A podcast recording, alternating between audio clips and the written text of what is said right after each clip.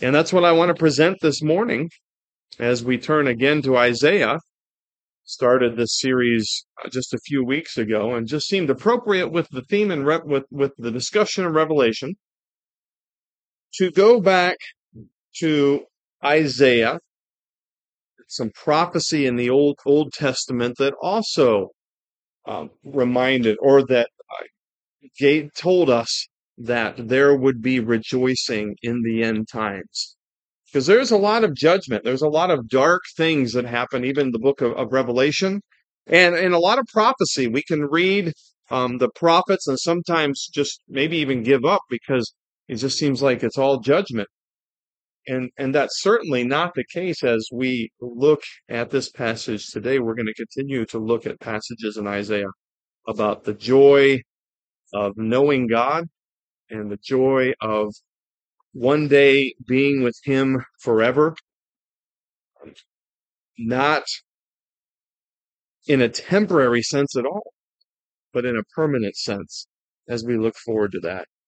We can worship Him and anticipate the kingdom that is coming. And that's what Isaiah 25 reminds us of. Now, we're going to see here the joy for our fulfilled salvation but in the chapters leading up to this passage, there has been a lot of focus on judgment. And there, there is that theme in Scripture. I think you understand that. Um, it describes God's judgment on his people for their sin and for their rebellion, and God's judgment on the nations and all the people that have rejected him. Uh, even as you finish with Isaiah 24, there is that sense of judgment where God will judge the whole world for their sin and we see the ultimate fulfillment of that in Revelation in all its detail. And we're going to see, just preparing you for tonight, okay? Uh, the final bowls of, of judgment. We're going to focus on God's judgment again tonight, his just judgment. So God has described all this, but then we get to Isaiah 25 and we see that God's people the opposite is true. Those that have trusted and follow him will experience joy and the peace of his salvation. You know, something we all struggle with really is, is sometimes we all just get, if we're honest, impatient with God. We want, God many times doesn't work within our timeline. And that's frustrating from the pastor on down. Uh, as and what we tend to do is we we tend to slip into sometimes many times unaware of um, self-governing mode where we are in charge and we've got a schedule and we've got to have these things done. And lord don't you understand the importance of what i need done in my time frame and and all these things that i'm trying to plan? Um, and we can get impatient with god. And folks what we need to do at those times is refocus put our attention back on the Lord, remember that He allows all things for the ultimate good of His church and for His people and helping them to grow. He has a plan for all delays and all difficulties as well. Here we're going to see God's people rejoicing in something that will happen in the future. And they're hoping, I'm sure, as they rejoice in Isaiah 25, that it will be the near future. But we know thousands of years later that what they're talking about, what they're rejoicing in here, we're still waiting. We still sing this song and look ahead and look forward to the coming kingdom when Jesus will defeat all of his foes. And we can get a little impatient even as we look around this dark world and just see the foundations falling apart. It's just so discouraging and difficult. Folks, we have to remember that and trust that Jesus is going to make all this right. And he will take care of all of this in the end.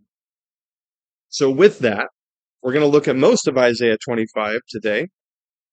But let's look at uh, verses 8 through 9. We'll pray and then we'll look at the whole chapter. Isaiah 25, verse 8. He will swallow up death forever. And the Lord God will wipe away tears from all faces, and the reproach of his people he will take away from all the earth. For the Lord has spoken. It will be said on that day, Behold, this is our God. We have waited for him that he might save us. This is the Lord. We have waited for him. Let us be glad and rejoice in his salvation. Father, let us have hearts that are filled with joy. Maybe not in present circumstances and the struggles and the things that we face. There are, I'm sure, many difficult challenges for individuals in this room and in this building today. And we can be sidetracked. We can be impatient by these things, Lord. Father, we admit sometimes we get impatient for the return of Christ. As even as we read through the, the end book of the end times, Revelation, we desire to see these things happen and have the, the kingdom come because we get weary and tired. But help us to remain strong. Help us to, with joy, serve you faithfully, remembering and trusting that in your time these things will happen. You will wipe all tears away and we will sorrow no longer. So in that, in that promise, help us to revel and be strong. Let this time and this scripture passage encourage hearts this morning, Father, and help us to committedly serve going forward. For it's in Jesus' name that we ask this, His name that we pray. Amen. Joy for our fulfilled salvation. Our salvation has been fulfilled in Christ. And as in, as we know from the New Testament and the finished work of Christ, he has done everything, shed his blood, everything that is necessary for us to have his righteousness and to be saved and to look forward to the promises of the kingdom and eternity with God. All that's been accomplished, and it's through faith in Christ that we receive those blessings. Some of those blessings we receive immediately through the Holy Spirit and through the cleansing work of Christ. Some we still wait on. God's people have been waiting on a long time.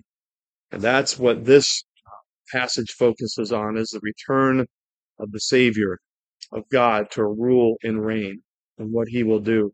And it needs to be an encouragement. But again, this can only be experienced through a relationship with Jesus Christ. Folks, you must have turned in trust, repented of sin, turned in trust to Christ. And then these blessings, some that you will receive immediately, some that are assured await us in the future, will be yours as well. And you can have that joy. Now, as we get to Isaiah 25, it does seem this is the song uh, of, of the people, but it is the leaders, the elders in particular, that lead this song. If you look at the last verse in Isaiah 24, says the Lord of hosts reigns on Mount Zion and in Jerusalem. And that gives us the context for Isaiah 25. This is the Messiah that has been expected and is described here as he reigns in his holy city on the holy mountain. And when that happens, his glory, he will show himself before the leaders, his elders. And they, it seems best to interpret it this way, will lead the people in this song and in this praise that we have in Isaiah 25. Praise is the joyful response to God's protection. And folks, we need to praise God that one day that he will protect us, but one day the whole world will turn and recognize him as king. And that is the whole world that has put their faith and trust in Jesus Christ.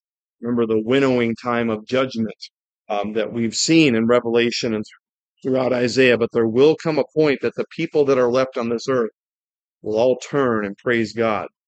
That will be at the beginning of the millennial kingdom. And so here we have the song, verse one. O Lord, you are my God. I will exalt you. I will praise your name, for you have done wonderful things, plans formed of old, faithful sure. God's people, even though they're assuredly being led as a group, they're speaking as individuals. This is each individual saying experientially, Lord, you are my God. I see that. I see what Christ has done. He's standing before me in his glory. And I recognize that He has done all this for me and for his glory. And so, Lord, you are my God. You are my personal God. I have personal experience and have ex- personally experienced your salvation. And because of that, I will exalt you. I claim you as my own. And the idea of exalting means to raise one up above oneself, to make one, one conspicuous over oneself, so that people understand that in my life, this is the one that you need to focus on, not me, but on the God of heaven who has saved me, and I exalt him for all to see. I don't want to lift myself up. I want to lift God up, and I will do that. And I will praise your name. And this praise in the Hebrew includes a description of the works of the one being praised. When people praise God in this way, you can expect that there will be a list of the things that he has done, and we will have that here throughout the rest of this passage in Isaiah. He's going to be praised. They praise his name. His name is the whole character and the whole being of who he is, and all of this will be lifted up among his people as they see the fulfillment of their salvation. And it reminds us he has done wondrous works. He's worked in wondrous ways indeed. And he has throughout all of church history, throughout all of history, since the beginning of creation and eternity past, eternity future. One way that the Old Testament describes eternity past is in the end of this verse plans formed of old, faithful and sure. And this, you could say it this way. We kind of we, we kind of use this vernacular still today. When someone comes and questions what something is, uh, why we're doing something, or when something was first thought of, many times if people have planned ahead, they say, "Well, these decisions were made a long time ago. There's no way we're changing them." Okay, because these have been established. Well, that is one way that the author, that Isaiah here uses to describe the fact that God has had his plans not in a point in the past, but throughout all eternity past, these things have been established. He has always planned to do these things. And so truly they were a long time ago, eternity past, beyond what we can even think about, right? It's hard to comprehend that. Kind of blows our minds. But because of that, God's designs and his plans, we can fully rely on them where they're faithful and sure, reliable and faithful. What does that mean?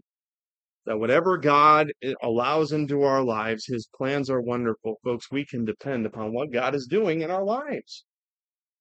And one day when Jesus returns and this glorious um, picture will be reality, we can look back and experientially say, yeah, all those things that happened, God really was using those. But maybe it's better not to be surprised by some of that. And today, in the present, have the attitude, yeah, whatever God's doing, they're wondrous. I can depend upon Him. I can trust even if things don't make sense. And I will exalt Him. I won't focus on myself, but I'll exalt my Savior. I'll exalt the God of heaven. That is a right response in worship even as we gather together today. Well, he continues certainly. And here's those wonderful things that he mentioned in the first verse, or the elders have mentioned. For you have made the city a heap, the fortified city a ruin. The foreigner's palace is a city no more. It will never be rebuilt. This has the idea of the strongholds, the towers, the military fortresses of the foreigners. Now, as we go through, we're going to continue to hear about this concept of the foreigner, and we hear it throughout Isaiah and sometimes in the Psalm. This isn't a negativity toward people that don't live in our country, folks. It's not talking about foreigners that aren't a part of our nationality or a part of our, our political system or whatever. But when uh, God is not, in other words, bashing the foreigner here, don't misunderstand. But he is saying when he says, when the word foreigner is used, it refers to um, those that have refused to worship God, those that are not reliable at all, because they refuse to make God their own and they refuse to worship Him in the way that God's people do. And so that way they're foreign to God's people. It's really what that means there. And so these foreigners have tried to come up with their own strongholds and um, their own safeguards. And they're going to find that those strong towers and those military fortresses and whatever they rely on besides God for their strength are not reliable at all. In fact, God will tear all these things down. He'll make their powerful cities literally a heap, uh, a heap of destruction. If you've ever seen um, these uh, construction workers, our boys always love to do this when they're demolishing a building and they set those explosives below just right so that it almost comes down perfectly in this wonderful, this, well, wonderful. If you're a little boy watching this, it's pretty remarkable. It just straight down in this cloud of dust uh, and it's totally demolished. It's just a heap afterwards. In a more awful sense, we can still think of 9 11 and the towers that came down um, in that terrorist attack. And we look at the pictures of, of, that, those towers in a heap. But folks, that is what God will do with all the fortifications of those who have rejected Him at some point. And He will make them a heap. This for the fortified city a ruin. Um, again, the idea of a strong city that these folks that have rejected God say no one can penetrate or get past our defenses. We we we, um, we can defend these, and uh, we have a strong uh, net of safety here, and we are secure. And God says, no, you've rejected me. You're on unstable ground. I'll make your most fortified, your largest, your most impressive city. I'll bring it to the ground in ruin. The foreigner's palace is a city no more. The palaces of where powerful rulers dwelt, where they think that they dwell in safety, and they think that they have a stronghold that even God can't um, take down. God will make it clear that He is fully able to do that and they those palaces will be brought to the ground as well.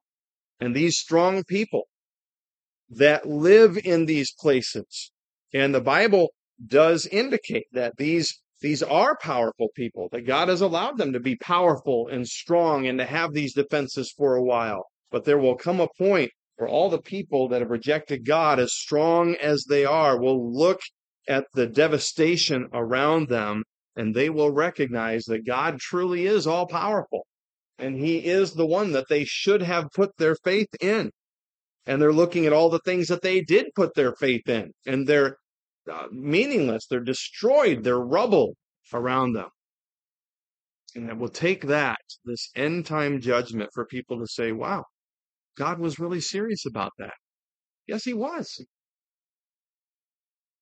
And this could very well, verse 3, describe um, these powerful people that turn to God. Let's read, therefore strong. Uh, Hebrew, they're powerful. People that truly were, from a human standpoint, powerful in their strength and in their position. They will glorify. And remember what that word is in Hebrew, a very important word that means they will treat God with the full weight of glory that he deserves. They, they treated him lightly before. They didn't respect him. They didn't reverence him. They didn't fear him. But at this moment, as his kingdom is about ready to take place, these strong peoples will realize the full value and weight of God and they will glorify you. Cities of ruthless nations, that really is the picture of peoples, enemy nations that just were inspiring terror with everyone around them that were cruel, that were powerful, that didn't care what they did in order to um, claim and maintain their power. These nations will turn to God and will reverence and fear Him and no longer exalt themselves. God's people need to today exalt Him. One day, all peoples will exalt God that will take again the end of the revelation and all the terrible judgments that we will even see tonight. Uh, but God will refine the people, and they will, and, and these will turn to Him. Either this verse three could um, be referring to these people that that will recognize, even though they they don't claim him as king, they will recognize, wow, that's right. God is powerful. I can't deny that. And maybe they still reject him. But I think this, this personally, this um, describes those that turn to him not just physically, but in their hearts as well. And they turn toward God and recognize him as king. Turn to Jesus Christ. God will bring to fulfillment the humbling of all world power. And because of that, folks, we can confidently praise him and put our dependence in him, knowing that that's true.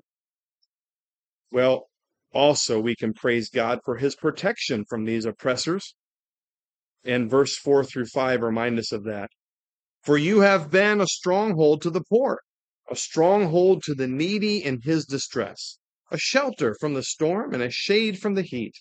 And for the breath of the ruthless is like a storm against a wall, like heat in a dry place. And now God is praised for his defense of the helpless. He is being described as the one true safe house, the strong tower. All of these other enemies had built these strong, impressive cities and forts and towers and palaces, and God razed them all to the ground. And in this, his people realized he was really the only true fortress the whole time and we put our faith in all these other things. So don't don't we have to be careful today about putting too much faith and confidence in our own country? As much as we love our country, and as much as we care, and as much as we're um, we're really broken and we grieve over the brokenness and the spiritual destitution of our nation. It's also a reminder that maybe we've been having too much confidence in our country and its um, ramifications and in its strong towers and in its strong cities. And maybe God's also reminding his people that one day we will turn to him, not to the President of the United States or, or our favorite city in this country. Those will not last, but God will always be there and we need to make sure at all times, regardless of what happens in New Hampshire or in the United States of America, that our confidence is in Christ and that He is our strong tower. Regardless of what happens, we will be secure in Him. And His people recognize that. A stronghold to the poor. The poor has the idea of He gives help to shelter to the helpless and destitute, those that have no ability to meet their own needs at all he will provide help for them. And those who have great need, a stronghold to the needy in his distress. Basically, the, the people uh, is describing people that are bound and restricted by their lack of resources. They're held captive. And they've been reminded here that God will provide for them. And in a couple verses, he'll provide for them in a miraculous and marvelous way. See, the threat of the enemy is real. And yet God in that that third part of verse 4, he will be a shelter from the storm. We have a storm outside today, kind of. Not a lot of thunder and lightning, but a lot of rain. Maybe it was hard to drive here today to get here. There's a storm outside, and yet here we are protected in the midst of that. That's a picture of what Isaiah is pointing out and these elders that we are sheltered from the worst kinds of storms that beat upon us and that cause us anxiety know our relationship with God will be that shelter and shade from the heat when things heat up and get uncomfortably hot in our lives. We all have that picture where um, we, on a very hot day, especially when you're working and you're sweating and all these things, and you just want a little bit of relief, just water and a little bit of shade, and all of a sudden a cloud comes overhead and brings that shade, or you're able to go under a tree and it's like, oh, Oh, that feels so good. Or that water, that lemonade, or, or whatever. Ultimately, folks, God is our shade from the heat of what we experience in life. And He will bring refreshment for us as well. Because it is true. The threat of the enemy is real. And that's what he's describing here in the last part of verse 4 and the first part of verse 5. The breath of the ruthless is like a storm against a wall. It, and here has the picture even of the enemy getting so close that the walls may even start to shake or tremble, react against the storm. like heat in a dry place where there's no refreshment. The power of the enemy, the threat of the enemy is real, but even at the last moment, as they get close, it seems like sometimes God allows the enemy in situations to get really close and allow us to be really uncomfortable. And then at the last minute, he kind of swoops in and takes care of it. Have you ever experienced that? Lord, help me now. Lord, please hurry up. And God says, just wait. And sometimes it's a little uncomfortable for us. Lord, did you have to wait that long? But salvation will come. And even if the enemy is on is at the threshold, God is able to subdue. That's what the rest of verse 5 says. You subdue the noise of the foreigners. Lord, the war cry, they're getting closer. The enemy's getting closer. Please help. Please deliver us. And he says, I will in the right time. And he will subdue. He will quiet down the war cry of those that have rejected him. As heat by the shade of a cloud, he will at some point bring refreshment in the uncomfortableness of our trials and our difficulties, that intense heat, maybe spiritual pressure. God will be our shade. So the song of the ruthless is put down. And the world has its songs of dominance and defiance against God. The other day at a baseball game, that we were at, I heard um, a little league game. I heard um, one of the parents bringing some music that it was just you know offensive. It, it was oppressive to my own spirit as they blared this music while the kids were practicing or whatever. And it was supposed to be a song of defiance and, and victory and all these things, and it was just a song of oppression to me as, as I had to listen to it. And then it was shut off, and there was that relief, and it was kind of a picture to me as a remembrance that all of the defiant songs of the world will one day be silenced. And only be the beauty, the beautiful, victorious song of the Savior of God that will be heard. The song of the ruthless and defiant will be put down and be silenced, never to be heard from again, and spiritual refreshment will come our way. Well, also, praise is a joyful response to God's salvation and pray we praise God that he will sustain his people and he will give them great blessings. And now we have some of the blessings described uh, and some of the things that God will have prepared for us as we enter into the kingdom. Verse 6 on this mountain here we have a specific geographical location again reminding us that this will take place the Lord of hosts will make for all peoples a feast of rich food, feast of well aged wine, of rich food full of marrow, of aged wine well refined. Here we have a picture of the people that representative of the whole world, all peoples. Now, this doesn't mean a universal salvation. We've already seen that those that have rejected God will be dealt with. And we see that in Revelation. In fact, tonight we're going to see the uncomfortable the distressing picture of the intensity of God's um, wrath upon people, and they still rebel against Him. So that will happen. So this isn't describing the universal salvation of all people, but those peoples that are left after God's judgment will turn and they will be people of the whole world. They'll turn to God and they'll enjoy extravagant blessing, not just the Jewish nation, but all those, the Gentiles as well, who have trusted in Christ. Here, this blessing is described as a full banquet of rich food and drink. Now, I know that we haven't had lunch yet, and even hearing some of this may make you a little hungry. I haven't heard any stomachs growling yet. I'll try not to uh, to pause or to land on this too much, but it does describe wonderfully the blessings that we have that we'll be able to experience as um, a, again a full table filled with blessings here described as food and drink. And all those then who have turned to God as sovereign Lord will be delivered, even in death, from the judgment of God, and they will enjoy this blessings of God, this great feast, um, rich food. Now remember, when it says well-aged wine, we might start to think, oh, you know, like uh, modern wines, like a Chardonnay or or something like that. Well, you know, I can't think of a lot of names for wine because I'm not that experienced in it. So sorry.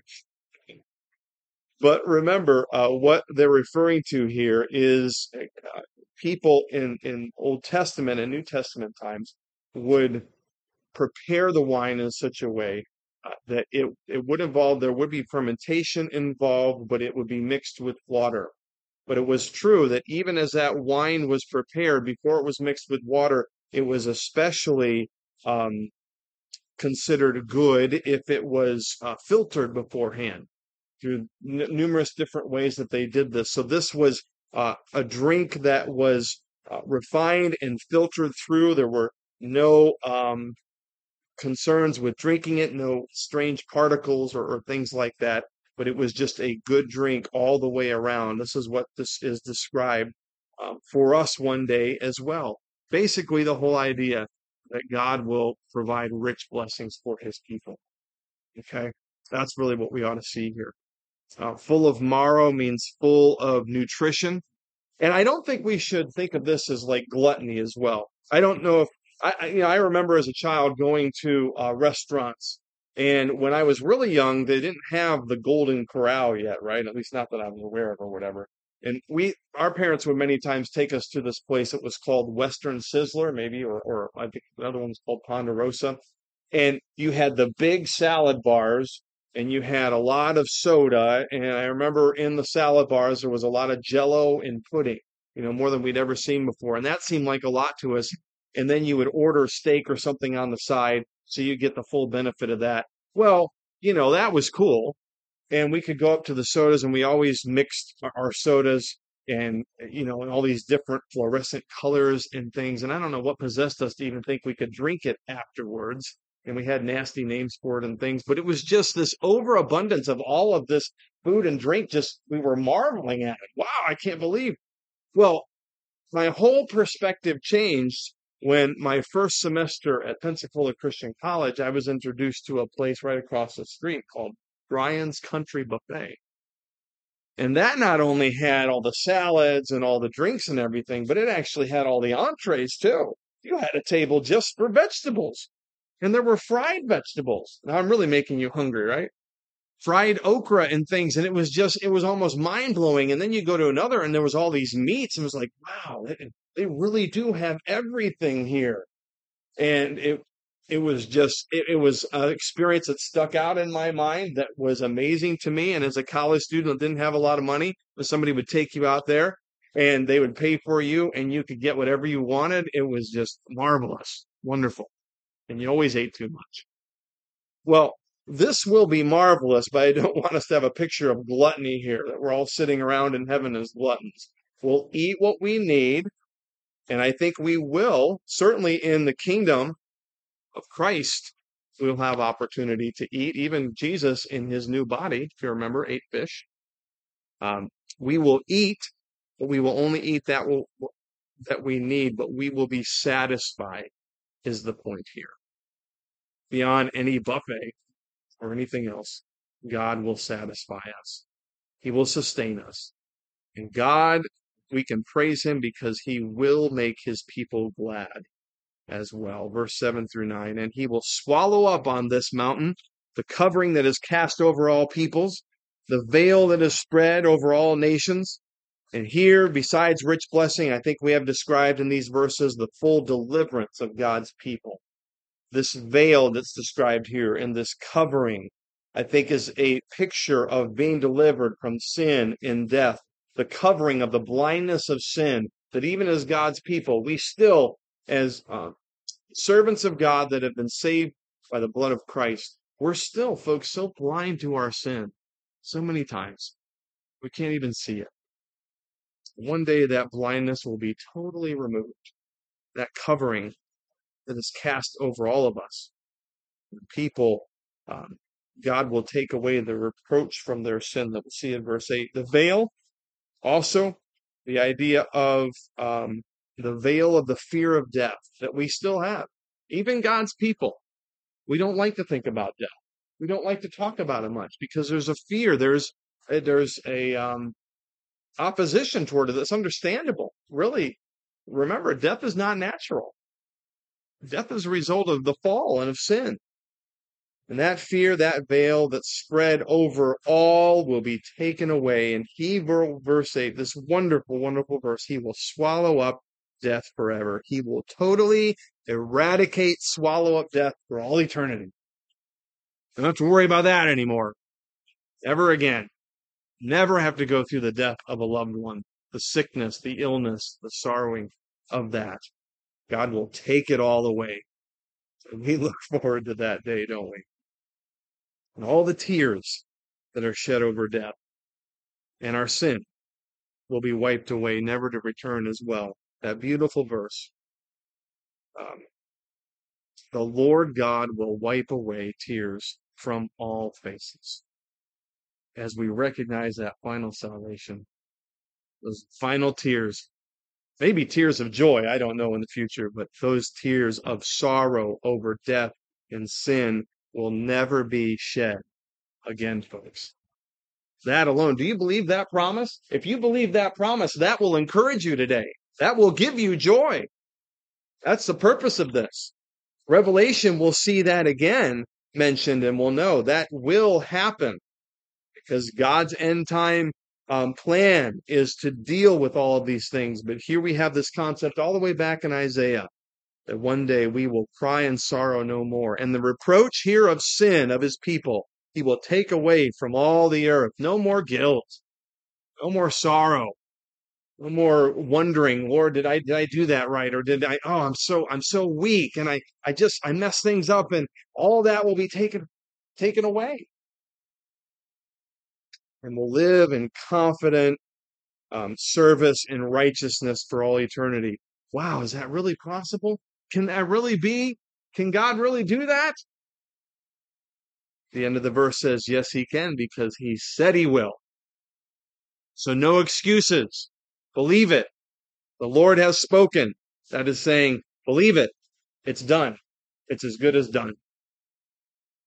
And because of that, then, here comes the joy on that day when his kingdom is established, the inauguration of God's kingdom, and all these things take place. God's people will rejoice and sing. Verse 9, it will be said on that day, Behold, this is our God we have waited for him that he might save us. And again, what's the ultimate? Who is the ultimate fulfillment of, of this? The Messiah, Jesus Christ. He is the one that we've been waiting for. He is our God.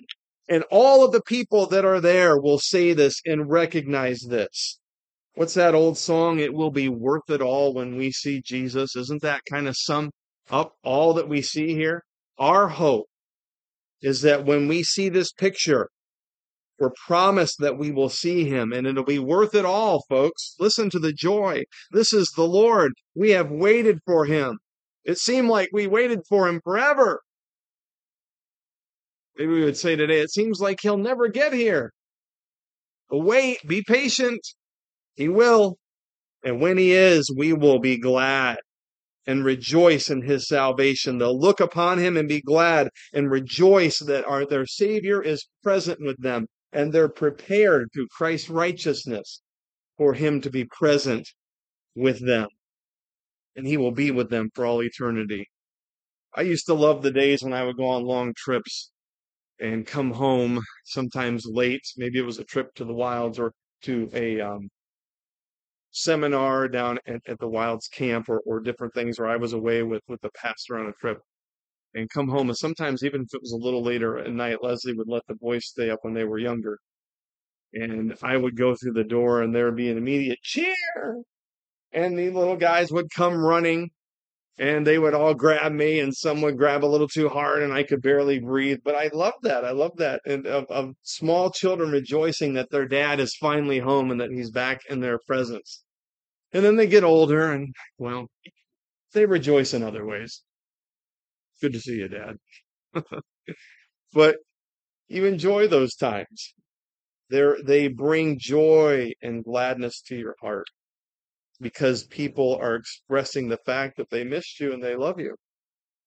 Well, what joy will it be when we see Jesus return and see him face to face? It'll be beyond any kind of joy of that nature that we've ever experienced before. It'll even be more intense than little boys excited about their dad being home. we will rejoice and be glad. And then, really, the rest of the passage here is a contrast. God's protective hand on his people. Look at verse 10. The hand of the Lord will rest on this mountain. That doesn't mean in judgment. That means God will, his hand will rest on his people and they will have peace and security and rest and nothing will happen to them anymore. But what will happen to those that have rejected God? That's described specifically, here described as Moab. It's a reminder there will be specific nations that will be judged because they've rejected God. Not just Moab, but representative of all nations that have rejected God. In contrast to the peace and rest of God's people, Moab shall be trampled down in his place. Very vivid, disgusting picture here. As straw is trampled down in a dunghill, and he, Moab, will spread out his hands in the midst of it as a swimmer spreads his hands out to swim. He'll still, in defiance, try to get out and try to rely on himself to get himself out of the situation. And he won't be able to do it because the Lord has laid him low. The pompous pride together with the skill of his hands, still self reliant till the end, refuses to depend upon God, and he'll be made low. All people that reject God and are self dependent will be made low. And the high fortifications of his walls will be brought down, laid low, cast to the ground, to the dust. Aren't you glad you're a part of God's people? Don't we have so much to be thankful for and to look forward to? We can experience victory now over sin. One day we'll experience victory over sin and death and Satan for all eternity we truly have much to be thankful for, and we have much to be joyful over. Our salvation is fulfilled now. We're saved of our sin. Our salvation will be filled throughout eternity in the new life that we'll receive through Christ. Don't be discouraged. Have hope and joy. Father, thank you for this reminder that whatever we face, it'll be worth it all when we see Jesus let that be of ultimate encouragement to us, this passage. We look forward to the day when we will, by sight, sing and praise Jesus for all that he has done for us. But in the meantime, we still have spiritual sight that can remind us, the Holy Spirit reminding us through your word, that we have victory in Jesus, who's overcome the world.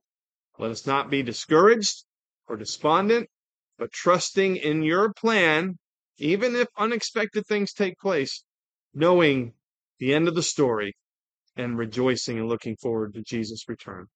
Help us to be confident and serve you faithfully. In Jesus' name that we pray. Amen.